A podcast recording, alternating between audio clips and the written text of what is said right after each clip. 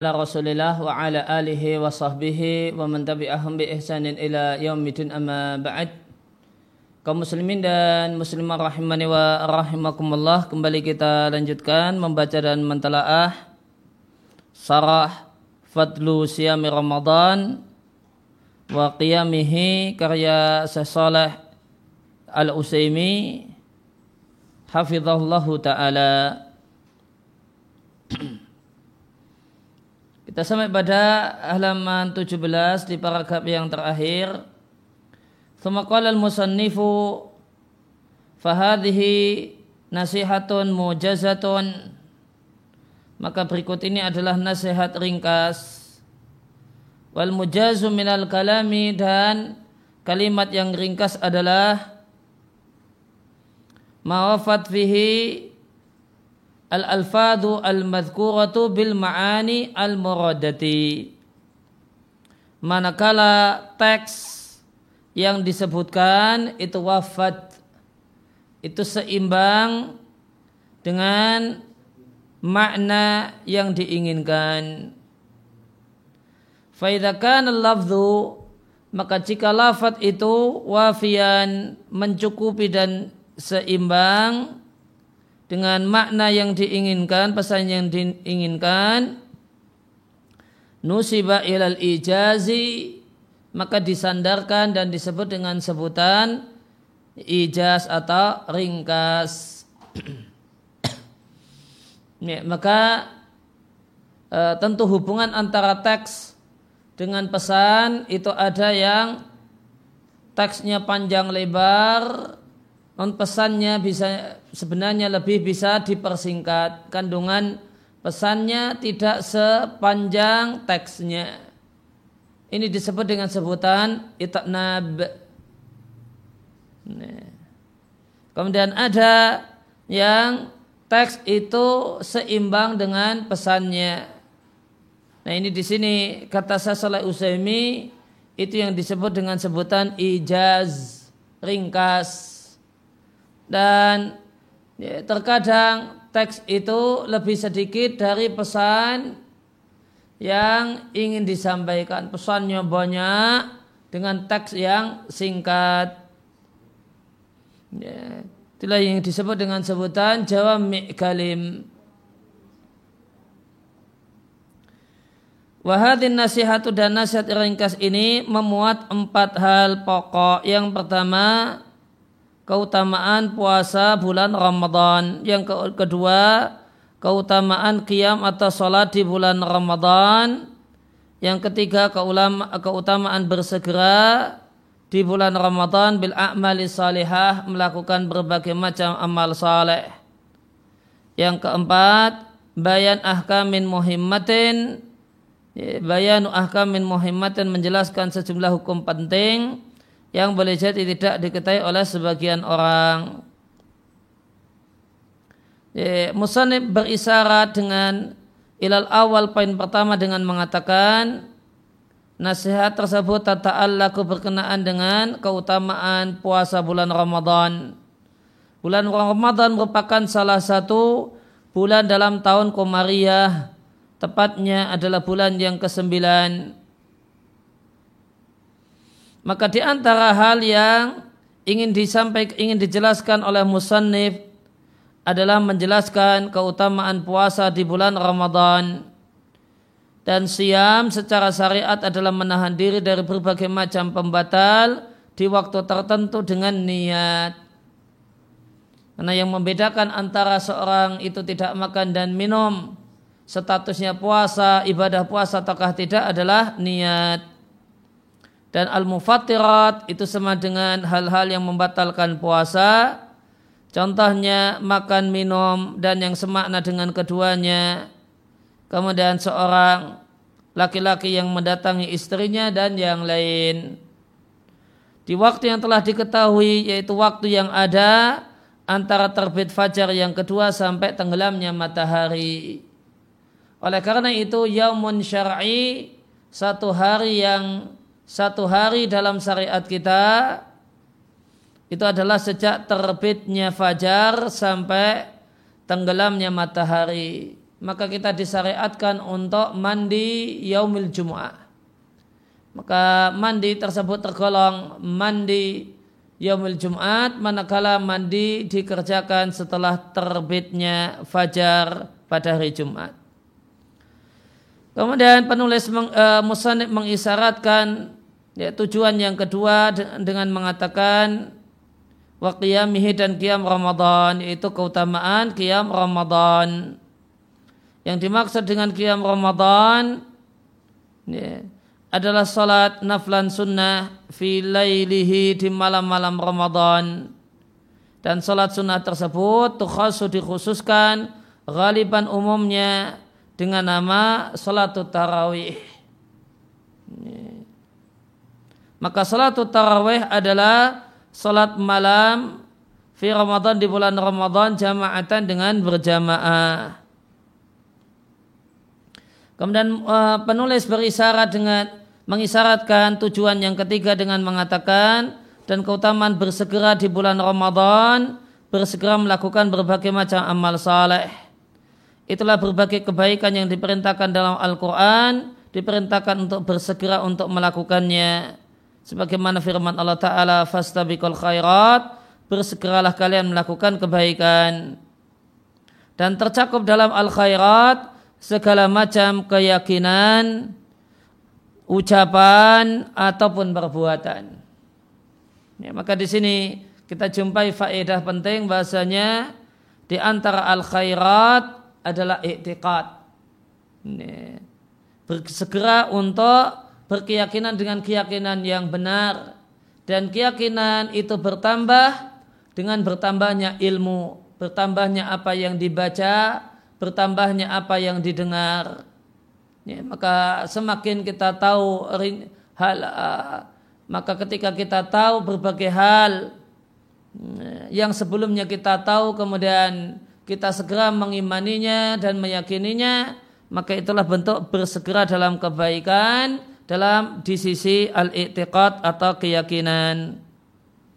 Kemudian penulis mengisyaratkan tujuan yang keempat dalam perkataannya ma'a plus bayani ahkamin muhimmatin menjelaskan sejumlah hukum yang penting yang tidak diketahui oleh sebagian orang.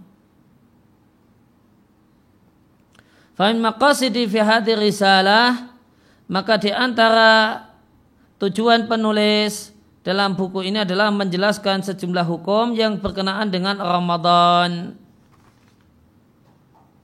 Dan wahadil ahkam dan hukum-hukum ini mausufatun ingdahu biwasfaini. Disifati menurut beliau dengan dua label. Yang pertama ahamiyah penting. Yang ini disebutkan dalam kata-kata muhimmatin aitastadu al hajatu ilaiha ada kebutuhan mendesak untuk mengetahuinya. Kemudian yang kedua adalah khofa'uha tidak diketahui oleh sebagian orang beliau katakan kotak ala ba'din nasi. Qad di sini maknanya litakrib. Ya. Artinya ya kerubu mudah atau gampang khofa'uhu tidak diketahui kathiran sering tidak diketahui mimba dinas oleh sebagian orang. Maka qad itu e, jika masuk pada fi'il madhi maka itu li tahqiq yang kita terjemahkan dengan sungguh. Jika masuk pada fi'il mudhari contohnya di sini qad takhfa maka maknanya adalah salah satunya adalah atau maknanya adalah li takrib menunjukkan terkadang Wal ba'is dan faktor pendorong samarnya tidak diketahuinya hukum-hukum tersebut salah satu dari dua hal. Yang pertama al jahlu biha tidak mengetahuinya. Ya, tidak tahu. Kemudian yang kedua nisyanuha wadzuhulu anha. Lupa dan lalai.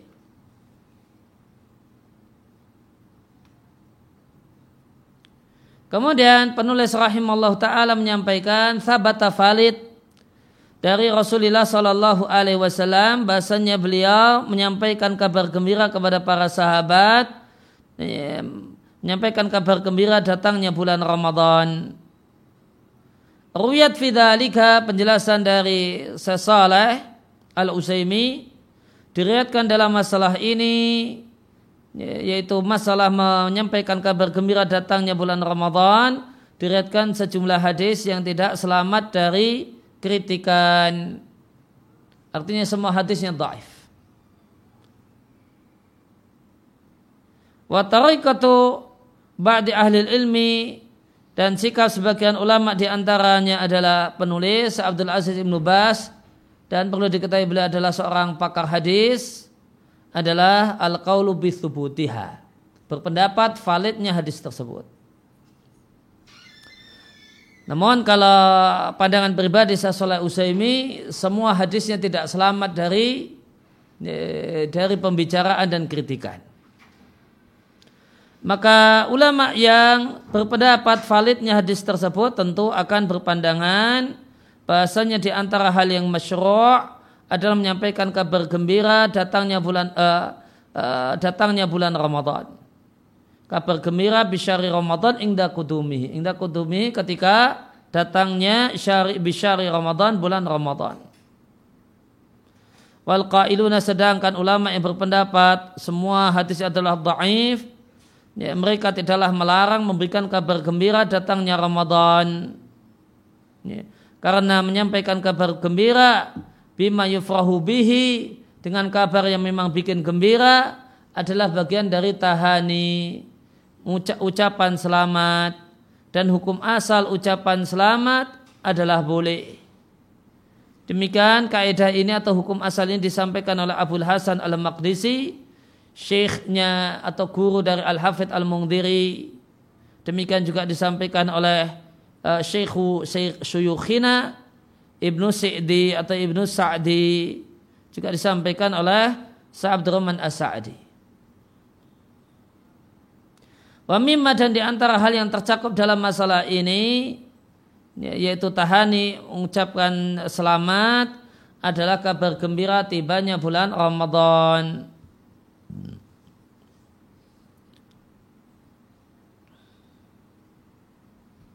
Maka pendapat yang terpilih menyampaikan kabar gembira datangnya Ramadan itu hukumnya berputar di antara dua kemungkinan anjuran ataukah dianjurkan ataukah mubah. Maka pendapat yang mengatakan bid'ahnya mengucapkan selamat ya, datang bulan Ramadan. Ya, marhaban ya Ramadan. Ya, atau ucapan-ucapan sejenis dianggap sebagai bid'ah maka komentar sesolah al-Usaimi fihi bu'dun. Ini adalah pendapat yang jauh dari kebenaran. Kenapa jauh? Ada dua sisi untuk mengatakan jauh. Yuba'iduhu tarotan di satu sisi itu dianggap jauh oleh nasyara'i Engdal qailina menurut ulama yang berpendapat validnya hadis-hadis tentang kabar gembira. Yang kedua, wa yubaiduhu tarotan ukhra di sisi yang lain ini adalah teranggap jauh ya, oleh aslun kuliyun dalil global menurut para ulama yang menilai daifnya hadis-hadis tentang kabar gembira. Apa itu aslun kulinya? itu raddul amri mengembalikan masalah ini kepada hukum asal ucapan selamat dengan hal-hal ucapan selamat berkenaan dengan hal-hal yang membuat gembira banyak orang dan tentu datangnya bulan Ramadan adalah nikmat ilahi yufrahu biha yang orang itu gembira karenanya ya maka uh, dari sejumlah paragraf yang tadi kita baca ada beberapa poin yang bisa kita simpulkan. Nih, eh, yang pertama tentang hadis-hadis eh, ya, hadis-hadis yang isinya adalah Nabi menyampaikan kabar gembira kepada para sahabat tibanya bulan Ramadan itu diperselisihkan oleh para ulama status dan kualitasnya. sebagian ulama Sebagian ulama di sini ulama hadis menilai kualitas hadis dalam masalah ini adalah valid. Ya, boleh jadi hasan, boleh jadi sahih. Dan di antara muhadis atau pakar hadis yang berpendapat demikian adalah penulis matan Syekh Abdul Aziz bin Bas yang beliau adalah muhaddis. Kemudian pendapat yang kedua, pendapat yang kedua berpendapat bahasanya hadis-hadis tentang kabar gembira tibanya bulan Ramadan seluruhnya tidak lepas dari kritikan alias seluruhnya daif. Dan ini adalah pendapat yang diambil oleh pensarah Sasalah Al-Usaimi hafizahullahu taala.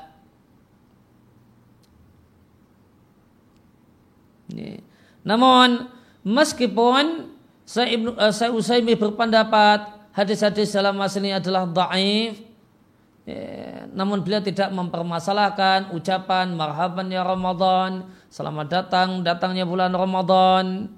Ya, selamat wahai kaum muslimin sekalian, marilah kita bergembira dengan datangnya bulan Ramadan atau kalimat-kalimat semacam itu. Beliau menilai itu tidak mengapa.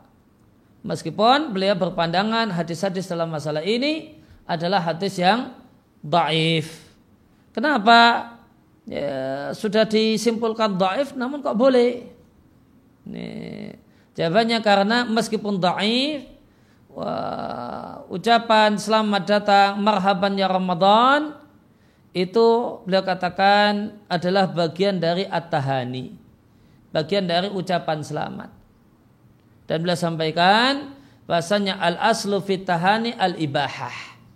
Hukum asal ucapan selamat untuk sesuatu hal yang mengembirakan. Ya, contohnya uh, bisa jadi uh, mbak ya, menikahkan anak, bisa jadi uh, wisuda selesai kuliah ya, atau kemudian dapat pekerjaan ya, ya, dan hal-hal yang lain hukum mengucapkan selamat dengan uh, karena uh, hal-hal semacam ini hukum asalnya adalah mubah ya. dan tadi disampaikan ada dua ulama yang menegaskan bahasanya hukum asal ucapan selamat itu adalah mubah yang pertama Abdul Hasan Al-Maqdisi kemudian Sa Abdurrahman As-Sa'di. Sehingga beliau sampaikan yang tepat bahasanya hukum mengucapkan selamat datangnya bulan Ramadan itu ada dua kemungkinan antara dianjurkan ataukah mubah. Kemudian beliau uh, mengkritik adanya pendapat yang muncul yang mengatakan bahasanya hal itu bid'ah.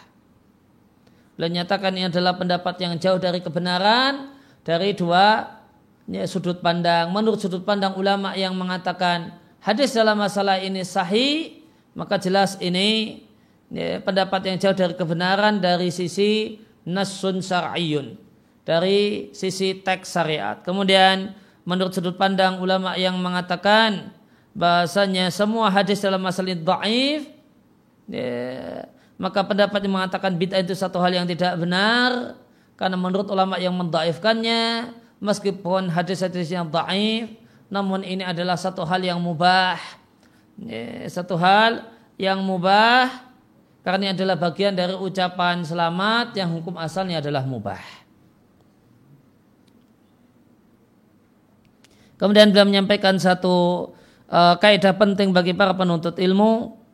Beliau sampaikan tidaklah segala sesuatu yang uh, hadis tentang sesuatu tersebut dinilai dhaif kemudian sesuatu tersebut bid'ah. Fa innahu taratan yarji'u ila aslin kulli karena boleh jadi masalah tersebut terkadang dikembalikan kepada kaidah umum dalam syariat. Ini yang pertama au yakunu alai al amal. Atau itulah yang itu adalah yakunu alil amal. Yakunu alil al amal itu nama lainnya disebut dengan uh, ijma amali. Sudah turun temurun dipraktekkan oleh kaum muslimin. Dari generasi ke generasi. Atau yang ketiga yakau muafiqan mencocoki kaul sahabi. Atau yang keempat pendapat tersebut adalah dinisbatkan sebagai pendapat jumhur ulama wala fil qurunil mutatawilah dan dalam berabad-abad yang panjang tidak pernah terjadi di tengah-tengah umat ini pengingkaran terhadapnya.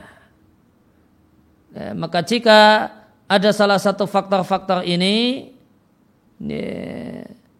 empat faktor ini maka pendapat yang membid'ahkannya adalah satu hal yang berat karena fal bid'atu syadidatun fanis bid'ah itu berat sebagaimana kata Imam Ahmad rahimallahu taala. Ya, maka di paragraf ini beliau meluruskan ya, anggapan sebagian orang yang mengatakan oh jika uh, hadis itu uh, jika hadis di satu masalah itu daif maka otomatis nilai dari masalah itu bid'ah. Dia katakan ini tidak betul. Kesimpulan dangkal semacam itu tidak benar. Kenapa? Ya, karena meskipun hadisnya daif, bisa jadi masalahnya tidak masalah. Ya, kenapa tidak masalah? Ya, maka beliau sampaikan ada empat hal. Bisa jadi bisa kembalikan kepada kaidah syariat hukum asal semacam di kasus ini. Ya, ada hukum asal dalam masalah ini. Ya, yaitu hukum asal ucapan selamat. Ya, karena uh, semacam ucapan selamat wisuda, selamat lulus kuliah, selamat telah hafal Al-Quran 30 juz, selamat telah uh, dan yang lainnya hukum asalnya mubah. Maka hadis yang taif namun bisa ya, namun bisa dinilai dikembalikan kepada hukum asal sehingga tidak masalah. Atau ini adalah uh, sudah menjadi ijma amali ini telah dipraktekkan oleh kaum muslimin dari generasi ke generasi dan tidak ada yang mempermasalahkan Kemudian yang ketiga, atau hal perkara tersebut tidak ada uh, hadis yang sahih dari Nabi Shallallahu Alaihi Wasallam, namun itu menjadi salah satu pendapat sahabat. Ya, namun ada dalil yang mendukung yaitu kaulus sahabi. Yang keempat, ya, atau itu jadi pendapat jumhurul fuqaha ya, dan sehingga mayoritas kaum muslimin mempraktekannya dari generasi ke generasi dan tidak ada pengingkaran selama berabad-abad lamanya. Kemudian beliau katakan, wal atau maka lancang meluncurkan label bid'ah untuk satu amalan yang populer di tengah-tengah kaum muslimin dan tidak belum dikenal sabiqun minal ulama ulama terdahulu yang melabelinya dengan label bid'ah satu hal yang ya, mencegah orang yang kokoh ilmunya untuk berani memberikan vonis bid'ah. Karena umat tidaklah bersepakat untuk melakukan sesuatu yang keliru. Fi al-mutatawwilatu dan uh, berabad-abad yang panjang itu tidaklah mungkin la yatakhallafu tidak ada al-ingkar pengingkaran terhadap sesuatu yang memang terjadi menyelisih hukum syariat. Maka ketika kaum muslimin itu tidak mungkin bersatu dalam hal yang keliru, ya, maka jika ini telah dipraktekkan oleh kaum muslimin berabad-abad lamanya, maka tidak mungkin tidak ada yang mengingkari jika itu bermasalah. Jika itu sesuatu hal yang menyelisih hukum syariat.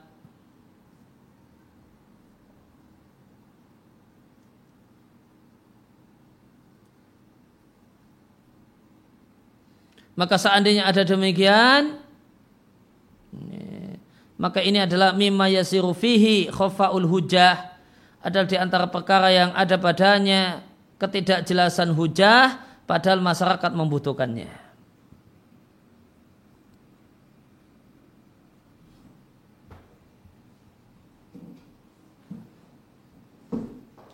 Ya, sebelum kita lanjutkan berkenaan dengan mengucapkan kabar gembira datangnya bulan Ramadan, ya, maka di antara ulama yang uh, mendahulu Syekh Ibnu Bazin rahimallahu taala tentang hal ini ya, adalah uh, Al Hafidh Ibnu Hajar ya, atau Al Hafidh Ibnu Rajab Al Hambali rahimallahu taala di kitab beliau Lataif Al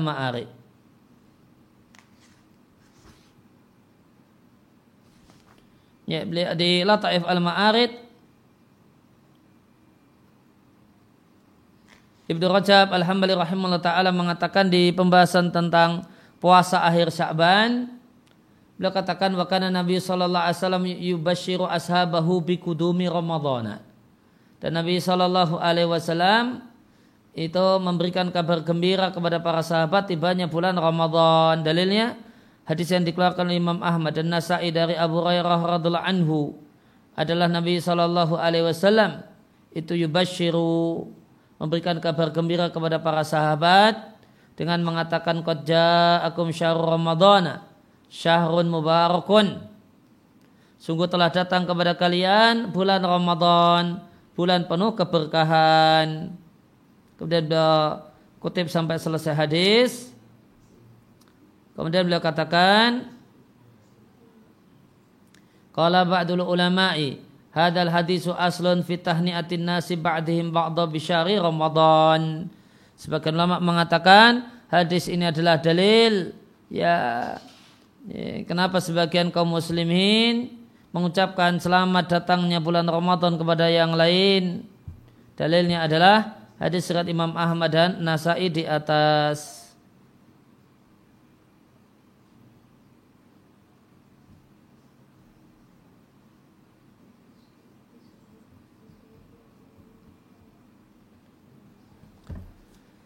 Nah, kemudian kita lanjutkan. Kemudian Musannif rahim uh, rahimahullah taala menyebutkan bahasanya Nabi Shallallahu alaihi wasallam mengkabarkan pada para sahabat bahasanya bulan Ramadan adalah bulan dibuka padanya pintu-pintu rahmah dan pintu-pintu surga. Ditutup atau digembok pada bulan Ramadan pintu-pintu neraka dan diikat di bulan Ramadan asyayatin setan-setan. Maka kalimat-kalimat ini diriwayatkan dalam sejumlah hadis yang valid dari Nabi Shallallahu Alaihi Wasallam dan pintu yang terbuka di bulan Ramadan dalam hadis-hadis Nabi itu waqaat salasatan ada tiga redaksi. Yang pertama dibuka pintu-pintu surga. Ini riwayat al-mutafaq alaih diatkan Bukhari dan Muslim. Yang kedua redaksi yang mengatakan dibuka pintu-pintu langit ini riwayat Bukhari saja. Yang ketiga di pintu-pintu rahmah atau kasih sayang Allah ini riwayat Muslim saja. Lantas menyikapi tiga uh, ya, ya, tiga ya, tiga redaksi ini maka di antara ulama man ada yang berpandangan bahasanya dua redaksi yang terakhir yaitu redaksi yang kedua dan ketiga pintu langit dan pintu kasih sayang itu adalah riwayat bil makna sehingga anak al mahfud bahasanya yang mahfud yang benar dalam hadis-hadis yang dimaksudkan adalah yang pertama yaitu Abu Abul Jannah. Nah, redaksi aslinya Nabi itu Abu Abul Jannah. Non sahabat ada yang meriatkannya secara makna sehingga yang tersampaikan adalah pintu-pintu langit dan ada yang meriatkan secara makna dan tersampaikanlah dengan redaksi pintu-pintu rahmah. Namun yang betul yang dimaksudkan adalah pintu-pintu surga. Demikian pendapat yang dipilih oleh Abu Fad, uh, Abul Fadl Ibnu Hajar rahimallahu taala. Komentar Syaikh Al-Uzaimi wahada ashbahu dan ini pendapat yang mirip dengan kebenaran, yang paling dekat dengan kebenaran. Wa in kila bisihati al alfadhi thalathati jika kita katakan semuanya Nabi ya, semuanya tiga redaksi di atas semuanya benar, semuanya dikatakan oleh Nabi Shallallahu Alaihi Wasallam, kita tetap bisa berkesimpulan dua redaksi yang terakhir itu intinya adalah redaksi yang pertama yaitu terbukanya pintu-pintu surga. Kenapa? Karena terbukanya pintu-pintu langit fa yuradu maka maksudnya adalah ya, diangkatnya amal orang-orang yang berpuasa diangkat ke hadapan Allah Subhanahu wa taala dan Allah menerimanya. Allah taala berfirman, "Ilaihi kepada Allah yas'adul kalimut thayyib." Naiklah perkataan yang baik dan perkataan yang paling baik adalah la ilaha illallah wal amalu salihi yarfa'uhu dan amal soleh itu menaikkan ucapan yang tayyib ucapan yang tayyib itu bisa naik manakala orangnya adalah orang yang beramal kemudian terbukanya pintu-pintu rahmat ya, maka yutlak ala makna yain kalimat ini digunakan untuk dua pengertian. Yang pertama adalah mendapatkan taufik untuk melakukan berbagai macam amal saleh. Kemudian yang kedua terbukanya pintu-pintu surga. Ya, fal awalu maka hal yang pertama yaitu mendapatkan taufik untuk melakukan berbagai macam amal saleh, maka itu berkenaan dengan dunia. Sedangkan yang kedua terbukanya pintu-pintu surga, maka itu berkenaan dengan akhirat. Maka taufik ya, oh, kemudahan untuk melakukan amal saleh adalah terbukanya pintu-pintu rahmat Allah di dunia. Di antara contohnya adalah ucapan seorang hamba ketika masuk ke dalam masjid maka dituntunkan untuk mengatakan Allah maftahli abu rahmatik. Ya Allah bukakanlah untukku pintu-pintu kasih sayangmu. Yaitu ya, yaitu berilah uh, meminta agar diberi kemudahan untuk melakukan berbagai macam amal saleh ketika masuk masjid. Yang ini adalah hadis yang terdapat dalam Sahih Muslim.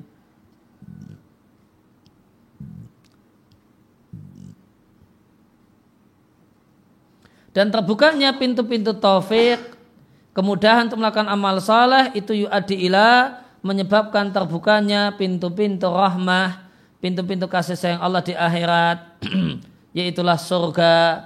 Semoga Allah jadikan kita semua termasuk penghuninya.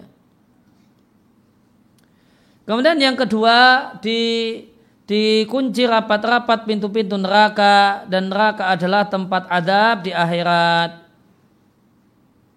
Dan terbukanya pintu-pintu surga dan dikunci rapat-rapat pintu-pintu neraka adalah bentuk penguatan jiwa untuk melakukan amal dan memotivasi jiwa bitakribil khalqi ilallah dengan mendekatkan makhluk kepada Allah Subhanahu wa taala. Dan bahasanya Allah Azza wa Jalla membukakan untuk mereka pintu surga dan mengunci rapat-rapat pintu neraka. Kemudian terbukanya pintu surga dan tertutupnya pintu neraka yang tadi telah disebutkan itu diperselisihkan ya, hakikatnya ya, diperselisihkan oleh para ulama ada dua pendapat. Pendapat yang pertama mengatakan terbuka dan tertutup di sini adalah hakiki. Maka terbukalah pintu-pintu surga dan tertutuplah rapat-rapat pintu neraka. Pendapat yang kedua mengatakan bahasanya yang dimaksudkan dengan terbukanya pintu surga dan tertutupnya pintu neraka itu bukan makna hakiki yang diinginkan namun annal muradabihi makna yang diinginkan adalah dimudahkan untuk melakukan ketaatan alal khalqi manusia. Manusia diberi kemudahan untuk melakukan ketaatan. Itu yang dimaksud dengan terbukanya pintu-pintu surga dan yang dimaksud dengan tertutupnya pintu-pintu neraka adalah al-hailulah bainahum manusia terhalangi untuk melakukan berbagai macam kejelekan dan maksiat.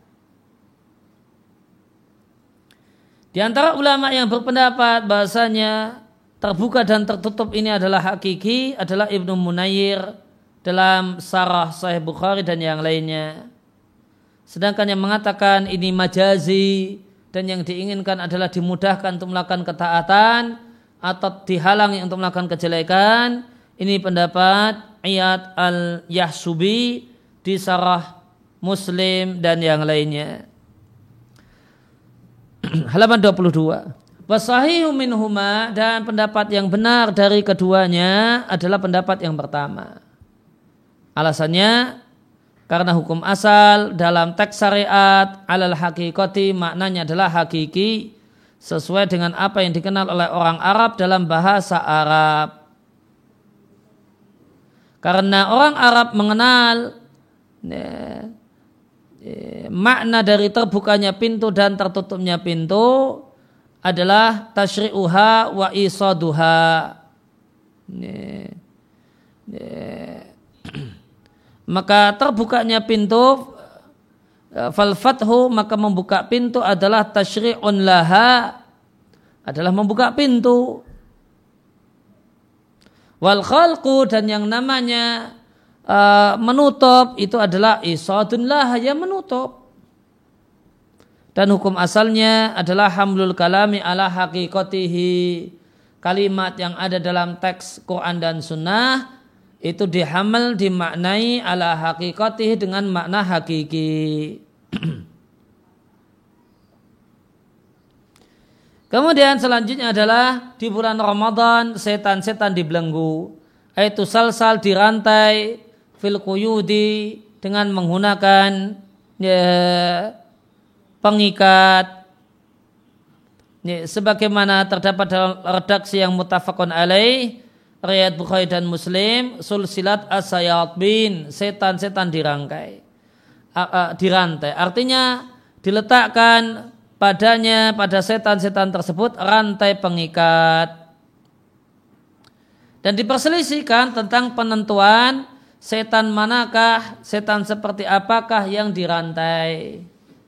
Itu diperselisihkan ala kaulain ada dua pendapat. Yang pertama ya, dirantainya setan itu yatana walu mencakup semua setan pendapat yang kedua dirantainya setan itu yakhtassu bi ba'diha khusus untuk sebagian setan.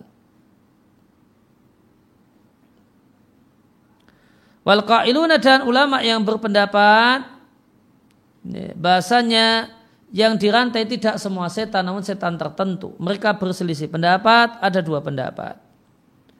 Pendapat yang pertama mengatakan setan yang dirantai hanyalah setan-setan yang berupaya mencuri-curi dengar pembicaraan malaikat di langit dunia. Ini pendapat Al-Hulaimi, penulis kitab Al-Minhaj fi Syu'abil Iman.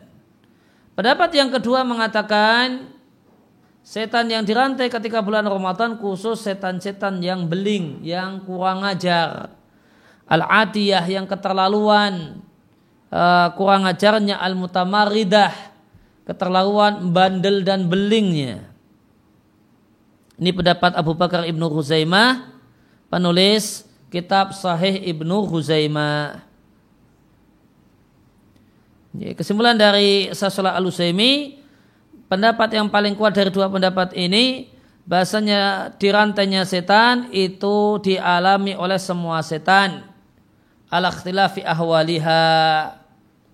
Dengan berbagai macam keadaan setan tersebut, sehingga tercakup di dalamnya setan yang al-atiyah, setan yang kurang ajar dan setan yang tidak begitu kurang ajar, setan yang mencuri-curi dengar pembicaraan dan obrolan malaikat di langit dunia dan yang tidak demikian. Maka kesimpulannya semua setan itu dirantai, tusoffadu dan dibelenggu.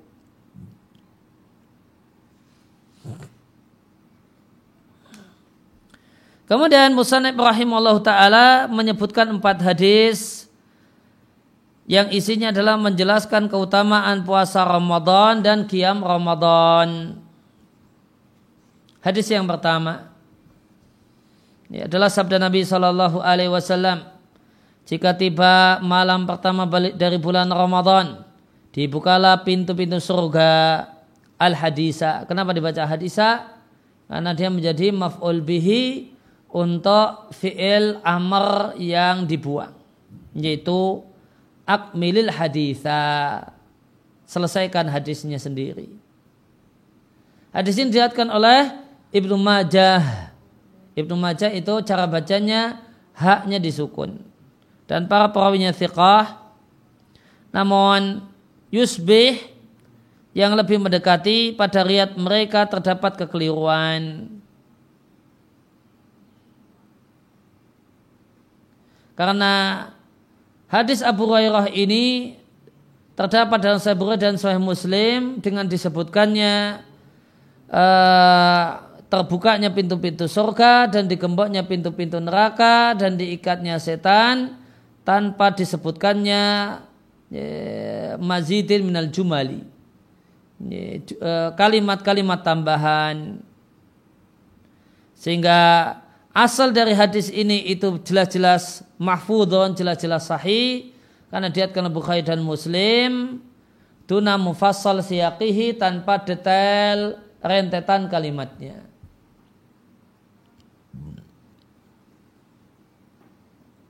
Maka di sini terdapat kaidah yang dianut oleh sebagian ulama. Ini kaidahnya, ini kaidah berkenaan dengan ilmu hadis. Jika terdapat hadis yang hadis ini ada dalam Sahih Bukhari dan Sahih Muslim. Kemudian hadis yang ada dalam Sahih Bukhari atau Sahih Muslim ini ada di kitab hadis yang lain dengan redaksi yang lebih panjang. Artinya uh, ada tambahan teks, tambahan kalimat yang tidak terdapat dalam Sahih Bukhari dan Sahih Muslim.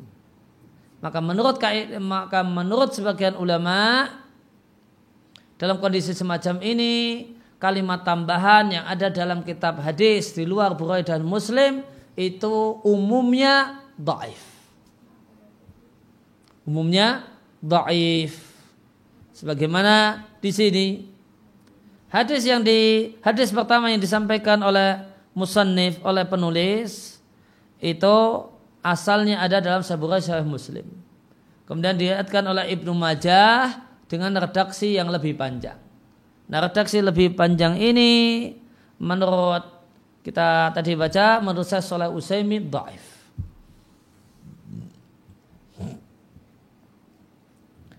Ya, maka sabda Nabi di di bagian awal hadis, "Idza kanat awwalu lailatin" di mal, jika telah tiba malam pertama. Ini, kalimat ini mencocoki secara makna dengan hadis yang ada dalam Sahih Sahih dan Sahih Muslim. Dalam Sahih Bukhari Sahih Muslim menggunakan redaksi Idza dakhala syahrul Ramadan jika telah tiba bulan Ramadan. Maka tentu tibanya bulan Ramadan dengan datangnya malam pertama bulan Ramadan. Maka perhatikan fal maka hari indal arabi menurut orang Arab muqaddamahu bagian ya, bagian depannya bagian depan hari itu lailatuhu sabiqah malam sebelumnya ya, maka hari Jumat itu dimulai bagian depannya adalah malamnya. Itu malam Jumat. Malam Jumat itu sudah hari Jumat.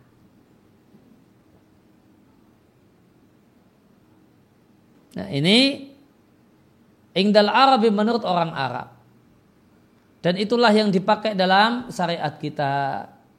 Hmm. Maka tanggal satu Syawal itu dimulai dari malam satu Syawal. Ya, Ramadan satu Ramadan di, dimulai dari malam satu Ramadan.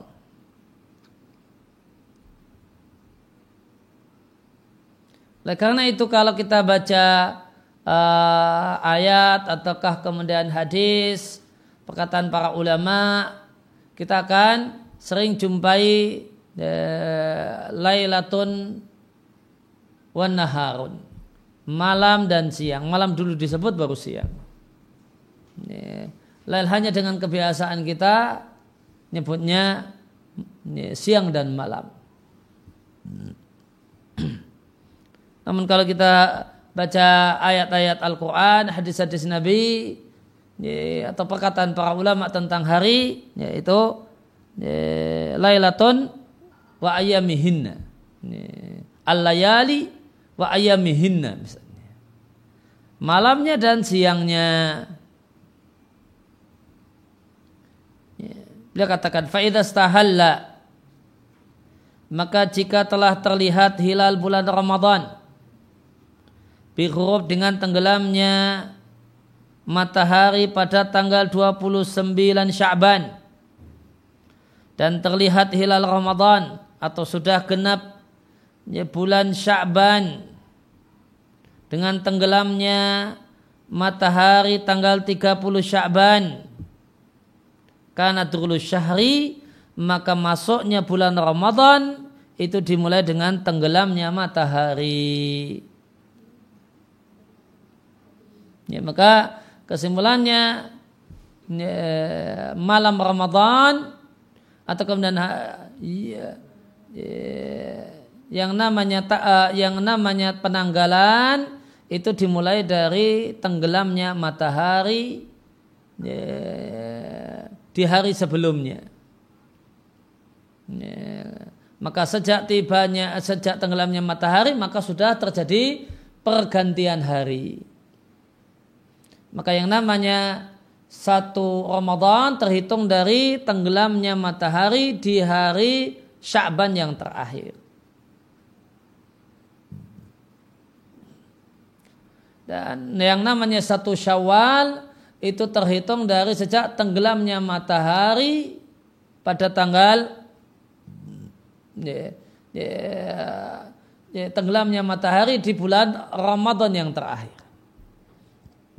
Demikian cara perhitungan sehingga misalnya dianjurkan membaca surat kahfi di hari Jumat. Maka itu dimulai sebagaimana kata Syafi'iyah dimulai sejak malam Jumat. Karena hari Jumat itu terhitung sejak malam Jumatnya. Demikian ketentuan dalam masalah menghitung hari kecuali kecuali untuk uh, tanggal 9 Dhul Hijjah bagi para jamaah haji. Maka malam tanggal 10 malam tanggal 10 Dhul Hijjah itu masih tergolong tanggal 9 Dhul Hijjah. Sampai terbit fajar tanggal 10. Sehingga Nabi Shallallahu Alaihi Wasallam menyampaikan siapa yang wukuf di Arafah meskipun hanya sesaat sebelum terbit fajar tanggal 10 Zulhijjah maka dia telah wukuf di Arafah yang sah. Sehingga hari itu semuanya dimulai sejak malam malam sebelumnya sejak tenggelamnya matahari kecuali untuk khusus untuk tanggal 9 maka malam 10 tanggal 9 Dzulhijjah malam 10 itu sampai terbit fajar itu masih tergolong tanggal 9 Dzulhijjah.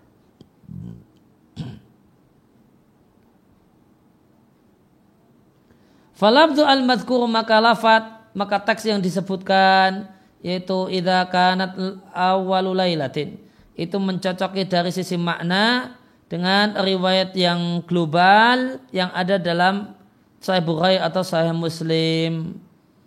Ini, dalam riwayat uh, Sahih Bukhari Sahih Muslim digunakan redaksi idza dakhala syahru ramadhana. Nah, berkenaan dengan bahasanya tanggal satu itu dimulai sejak malam hari, maka ini ada derivat fikihnya.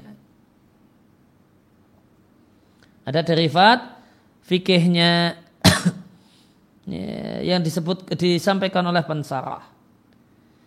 Wa mimma yambani dan di antara derivat ala hada atas hal ini derivat tentang derivat dari hal ini pengertian hari. Itu dimulai sejak malam. Itu memiliki derivat sebelah minal masail fiqhiyah sejumlah permasalahan fikih yang banyak orang keliru padanya yaitu insaul umrati memulai umrah sebelum tenggelamnya matahari tanggal 29 Sya'ban. Alati sabata yang ternyata terbukti bulan Ramadan itu tiba setelah tenggelamnya matahari.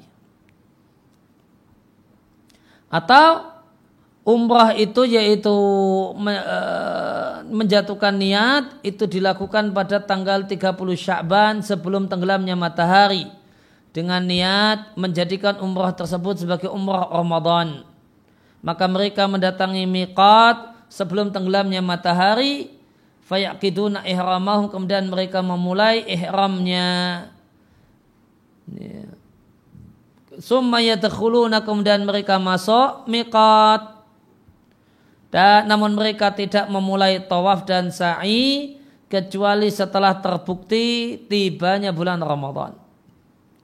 Maka umrah yang fal umratul waqi'atu minhum maka umrah yang mereka lakukan ini bukan umrah Ramadan yang murni Ramadan. Faminha karena sebagian dari umrah tersebut terletak sebelum Ramadan yaitu sebelum tenggelamnya matahari. Wa minha dan di antara kegiatan umrah itu ada yang terletak setelah Ramadan. Karena ihram yaitu menjatuhkan niat umrah itu waqi'un terletak sebelum Ramadan. Sedangkan tawaf dan sa'inya keduanya terletak setelah tibanya Ramadan.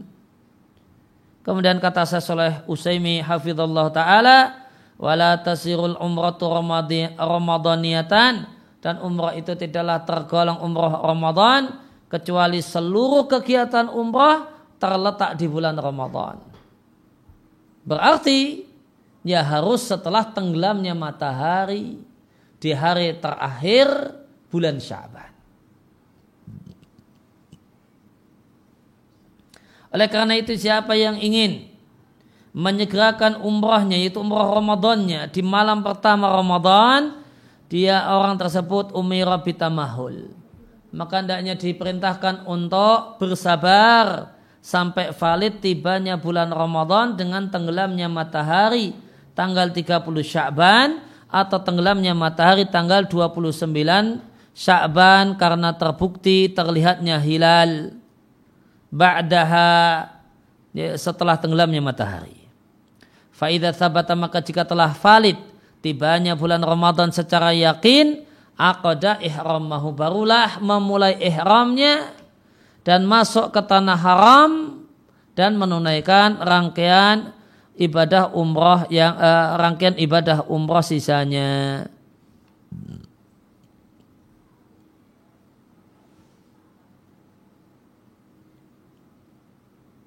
Ya, maka masalah hari itu dimulai dari maghrib itu ada derivat fikihnya. Ada konsekuensi fikihnya. Maka ini bukan pembahasan yang tidak uh, ada maknanya. Ini pembahasan yang ada uh, ada faedahnya. Tadi bila sampaikan berkenaan dengan umroh Ramadan. Siapa yang ingin umroh Ramadan di awal Ramadan, yaitu di tanggal 1 Ramadan, maka Ya, caranya adalah pastikan dulu Ramadan tiba.